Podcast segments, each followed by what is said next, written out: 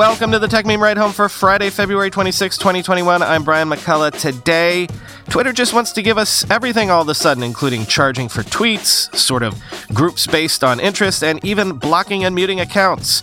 Google gives devs a sleep A P I. Why has LastPass decided to piss everyone off all of a sudden? Why Xiaomi is the up-and-comer to keep your eye on, and of course, the weekend long-read suggestions. Here's what you missed today in the world of tech. As the great Ashley Mayer tweeted last night, quote, "It's like Twitter had its entire product roadmap in drafts for years and finally hit send all," end quote. Twitter last night announced Super Follow, a feature to let users charge for tweets, and a Communities feature to let users create and join groups based on specific interests. So monetizing followers a la Twitch or any number of things like Patreon and Facebook groups, but for Twitter, basically. Quoting The Verge. The payment feature called Super Follows will allow Twitter users to charge followers and give them access to extra content. That could be bonus tweets, access to a community group, subscription to a newsletter, or a badge merely indicating your support. In a mock-up screenshot, Twitter showed an example where a user charges four dollars and ninety-nine cents per month to receive a series of perks. Twitter sees it as a way to let creators and publishers get paid directly by their fans. Twitter also announced a new feature called Communities, which appear to be its take on something like Facebook groups. People can create and join groups around specific interests, like cats or plants, Twitter suggests, allowing them to see more tweets focused on those topics. Groups have been a huge success for Facebook, and a huge moderation problem too, and they could be a particularly helpful tool on Twitter, since the service's open-ended nature can make it difficult for new users to get started on the platform. There's no timeline yet for when either of these features will launch. Twitter listed them as what's next for its platform during a presentation for analysts and investors this This afternoon, end quote. As Jasmine Watkins tweeted, quote, "Y'all tweeted, how is this app free? One too many times," end quote. These are, we should say, literally features anyone, any one of us could have seen as likely and possible for Twitter even a decade ago. Like, I know that I saw this angle years ago, and I'm by no means some sort of product guru, but I guess better late than never. A fire has been lit inside of Twitter, so let's not look a gift horse in the mouth, right? And it's not just on the product front. Twitter says it's also planning a safety mode that would let users automatically block and mute accounts that, quote, "might be acting abusively or spammy," quoting The Verge again. It appears this feature will be a toggle you can turn on in a new safety mode, according to a slide in the Analyst Day slide deck. Here's Twitter's description of how the toggle will work if you flip it on. Quote, "Automatically blocks accounts that appear to break the Twitter rules and mute accounts that might be using insults, name-calling, strong language, or hateful remarks," end quote. With the new safety mode, Twitter will automatically detect accounts that, quote, "might be acting abusive or spammy," and limit how those accounts can engage with your content for seven days, according to the slide, end quote. So, feature iteration, product iteration, and attempts at moderation and giving users greater control to allow them to hopefully stem the tide of trolling. Insert your hell freezing over joke here. Google has debuted what it is calling Sleep A P I, which uses a phone's light and motion sensors and on-device A I to generate data which developers can then use to build wellness apps. So, devs, as I've said, revs your engine, quoting nine to five Google. Part of the broader Android Activity Recognition A P I, Google's new Sleep A P I analyzes your phone's light and motion sensors with on-device A I models to generate two pieces of information. A sleep confidence, which is reported at a regular interval up to ten minutes, and a daily sleep segment, which is reported after a wake-up is detected.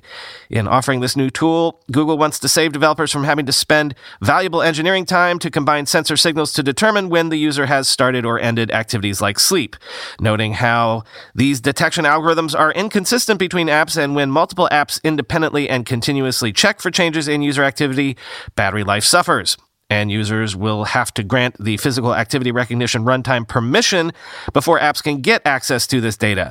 Google touts features similar to the bedtime mode in Android's Clock app and partnered with the Sleep as Android app for today's launch. Available with the latest version of Google Play services on Android ten and later, the Sleep A P I can be used by developers now, end quote.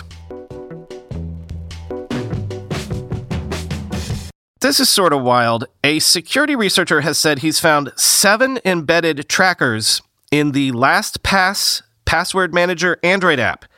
He says that one Password doesn't have any trackers, that KeePass doesn't have any trackers. So why does LastPass suddenly have trackers? Quoting The Register. German InfoSec Mike Kuketz spotted LastPass's trackers in analysis produced by Exodus, which describes itself as, quote, a nonprofit organization led by hacktivists whose purpose is to help people get a better understanding of the Android application's tracking issues, end quote.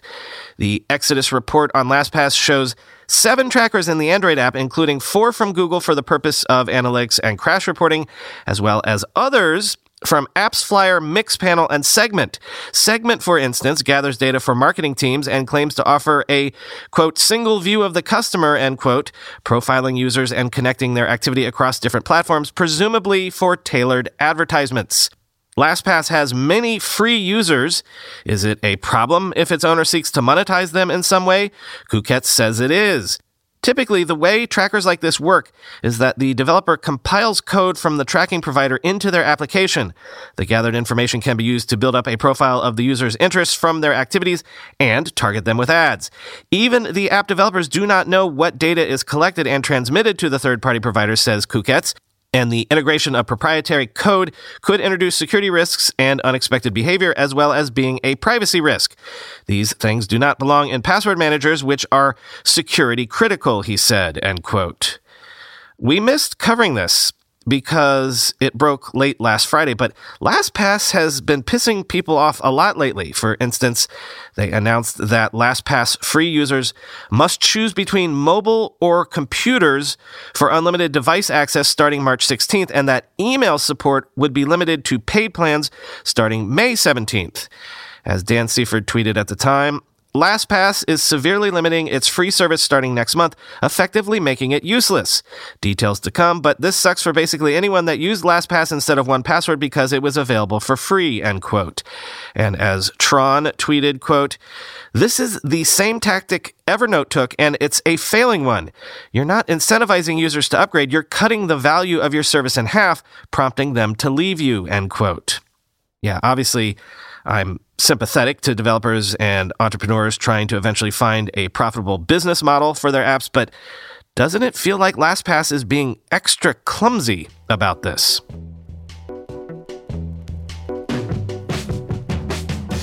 More marketplace numbers that I'm sharing for a specific reason today. The European smartphone market basically had a major reset last year. The market shrunk by fourteen percent over twenty twenty. fourteen percent less smartphones were sold, but Apple actually increased its market share to thirty percent, a record for their market share in Europe. Huawei's sales were down a whopping sixty-two percent, while Xiaomi is the big up-and-comer, apparently, with sales up eighty-five percent year over year, quoting Counterpoint Research. Huawei's inability to produce competitive smartphones thanks to U S sanctions means the vendor has all but exited the European smartphone market. Yes, it briefly overtook Apple to become the region's second largest vendor behind Samsung in May, but that was more to do with the premium end of the market taking the brunt of the COVID nineteen impact and Apple being midway between launches at that point. Over the year, Huawei's share has fallen from fifteen percent in January to five percent in December, and there's no reason to expect the trajectory to change in twenty twenty-one. Xiaomi was the major success story in Europe in twenty twenty, becoming the third largest O E M in the region at the expense of Huawei. Strong performance in both Spain and Italy resulted in significant share gains over the year, reaching twenty-eight percent and seventeen percent of smartphone sales in Q four twenty twenty, respectively. Driving overall annual growth of ninety percent for the year, Xiaomi's challenge is now to replicate this growth in other areas, particularly more premium markets like France, Germany, and the U K. The launch of its flagship Mi eleven in February twenty twenty-one should help, end quote.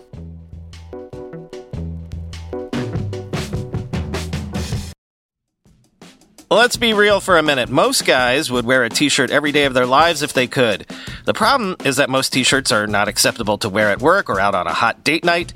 But today's sponsor, Cuts, has finally changed that. Cuts t-shirts are such high-quality, wrinkle-free, and so buttery soft that you can look like you're dressing up even when you're dressing down. Yeah, you heard that. Wrinkle-free. You never have to substitute comfort for fashion ever again.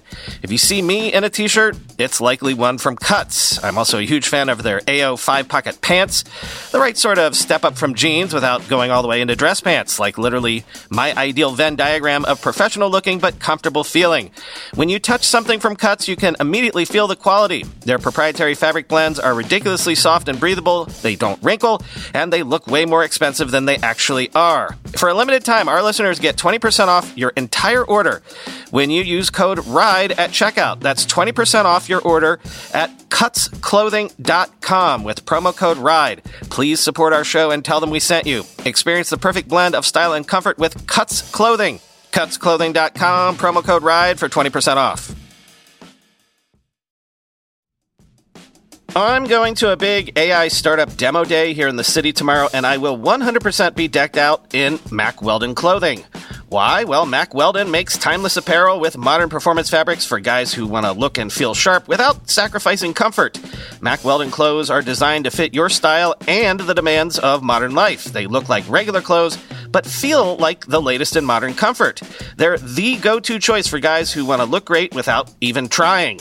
Breathable underwear that keeps you cool, dry, and comfy all day. That's their AirKnit underwear. Crazy, comfortable, but elevated sweatpants, the Ace collection. An upgraded classic polo with antimicrobial silver threads, the Silver Peak polo. That's my personal fave. And ultra-soft antimicrobial tees for when you need to stay fresh longer. Their Silver Crewneck T-shirt. Get timeless looks with modern comfort from Mack Weldon. Go to Mack Weldon dot com and get twenty percent off your first order with promo code RIDE. That's M A C K W E L D O N dot com, promo code RIDE. Time for the weekend long read suggestions. And I said that I was sharing that European market share story for a specific reason, and it was because of this. I already had in the long reads queue this piece from Wired about how Xiaomi is, well, to quote the title, Xiaomi is undercutting the whole tech industry, and it's working. Xiaomi has been launching low-cost, occasionally half-baked tech for years. Now it's time for everyone to take them seriously. Quote, Xiaomi's shifting some serious product, having had greater year-on-year growth than any other top five global smartphone maker between Q four twenty nineteen and Q four twenty twenty. Diving into specific territories, it climbed to the number one spot in Spain in May twenty twenty, overtaking the established leader Samsung, and hit number two in Russia with twenty-three percent of the market in Q three twenty twenty. Big in India, Xiaomi's excellent value-to-performance balance found in devices like the Redmi eight A Dual has ensured it's held over a quarter of the Indian smartphone market since January twenty twenty, having shipped a staggering thirteen point one million devices there in Q three. As for its standing on home turf, it was the only major smartphone maker to achieve positive year-on-year growth in China in Q three in twenty twenty. In a statement to Wired, Owen, general manager of Xiaomi Western Europe, is perhaps understandably jubilant. Quote, it's hard to believe how far Xiaomi has come in little over ten years. We are now the third largest smartphone maker globally and in Europe, he says, when attributes Xiaomi's success to its core values, quote, amazing products, honest prices, and of course, our me fans, end quote. But there's a lot more to the Xiaomi story than traditional growth, end quote. Next, Eugene Wei has his long-promised third analysis essay out about TikTok.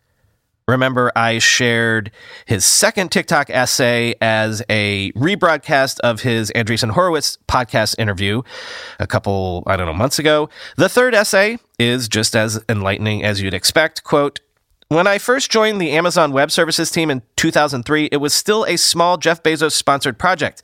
There were only some fifteen people or so on the team at the time under the leadership of now Amazon C E O Andy Jassy.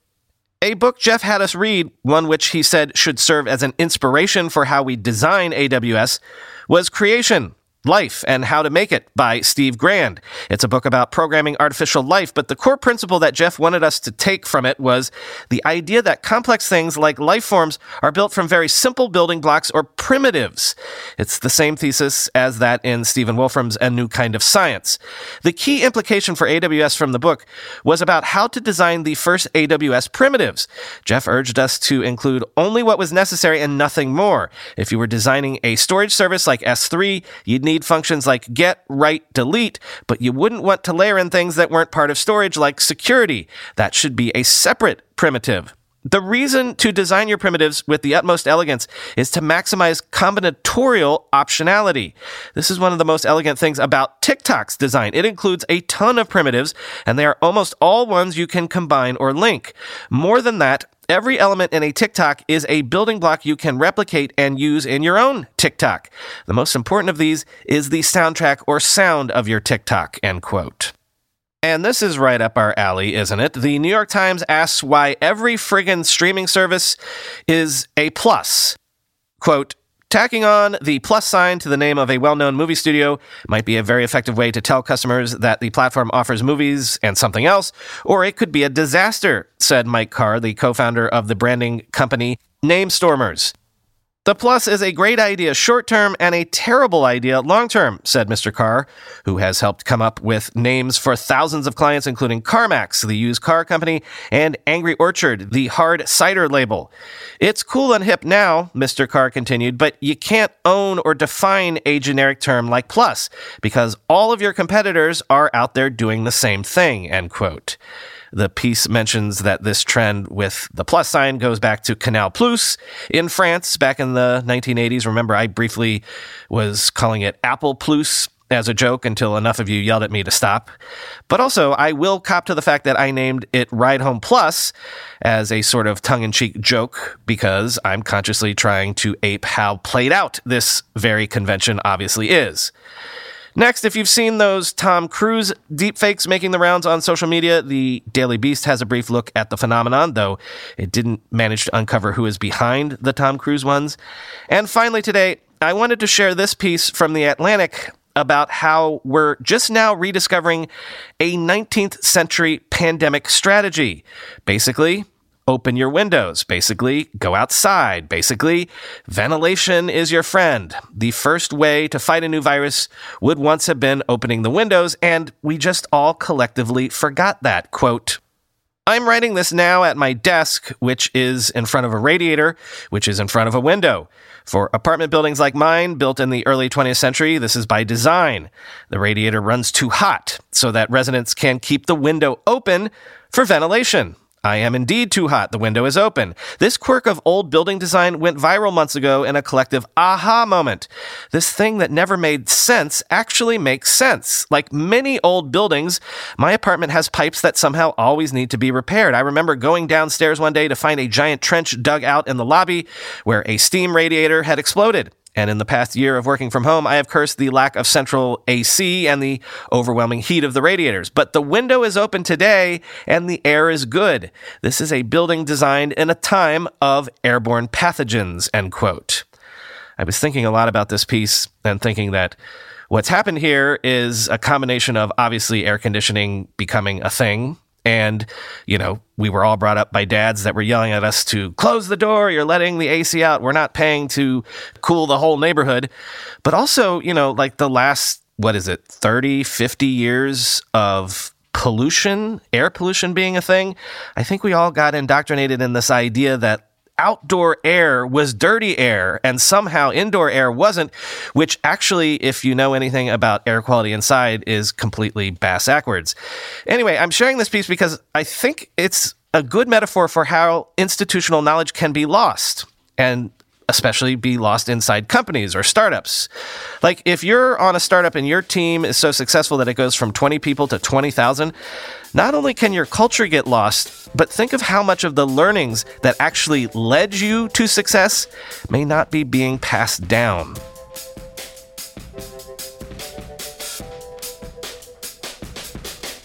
So for this weekend, Ride Home Plus listeners, you've got the second Interesting Gadgets episode coming your way. Among the things we're looking at this week Hyundai's new Ioniq electric car. Are there hints there as to why Apple might be so interested in working with them? Also, Samsung's new camera sensor that might revolutionize smartphone picture taking, the new world's lightest laptop with an actual powerful processor, the best, cheapest smartphone you can buy right now, the latest in electric bikes, and thinking ahead to the summer and barbecue season, smart grills are a thing. We look at the latest from Weber. As always, if you don't want to miss out on that, sign up for Ride Home Plus at tech dot supercast dot tech. There should be a link at the bottom of today's show notes that'll let you sign up right in the very podcast app you're listening to me on right now. You can be subscribed and listening in like two minutes. And then, for everybody, though, of course, Ride Home Plus subscribers will get this ad-free. We've also got the audio from one of the Clubhouse sessions that Chris Messina and I did this week. It's about an hour of Chris and I going deeper on some of the very things we talked about this week. If you weren't able to listen live, here you go. Talk to you on Monday.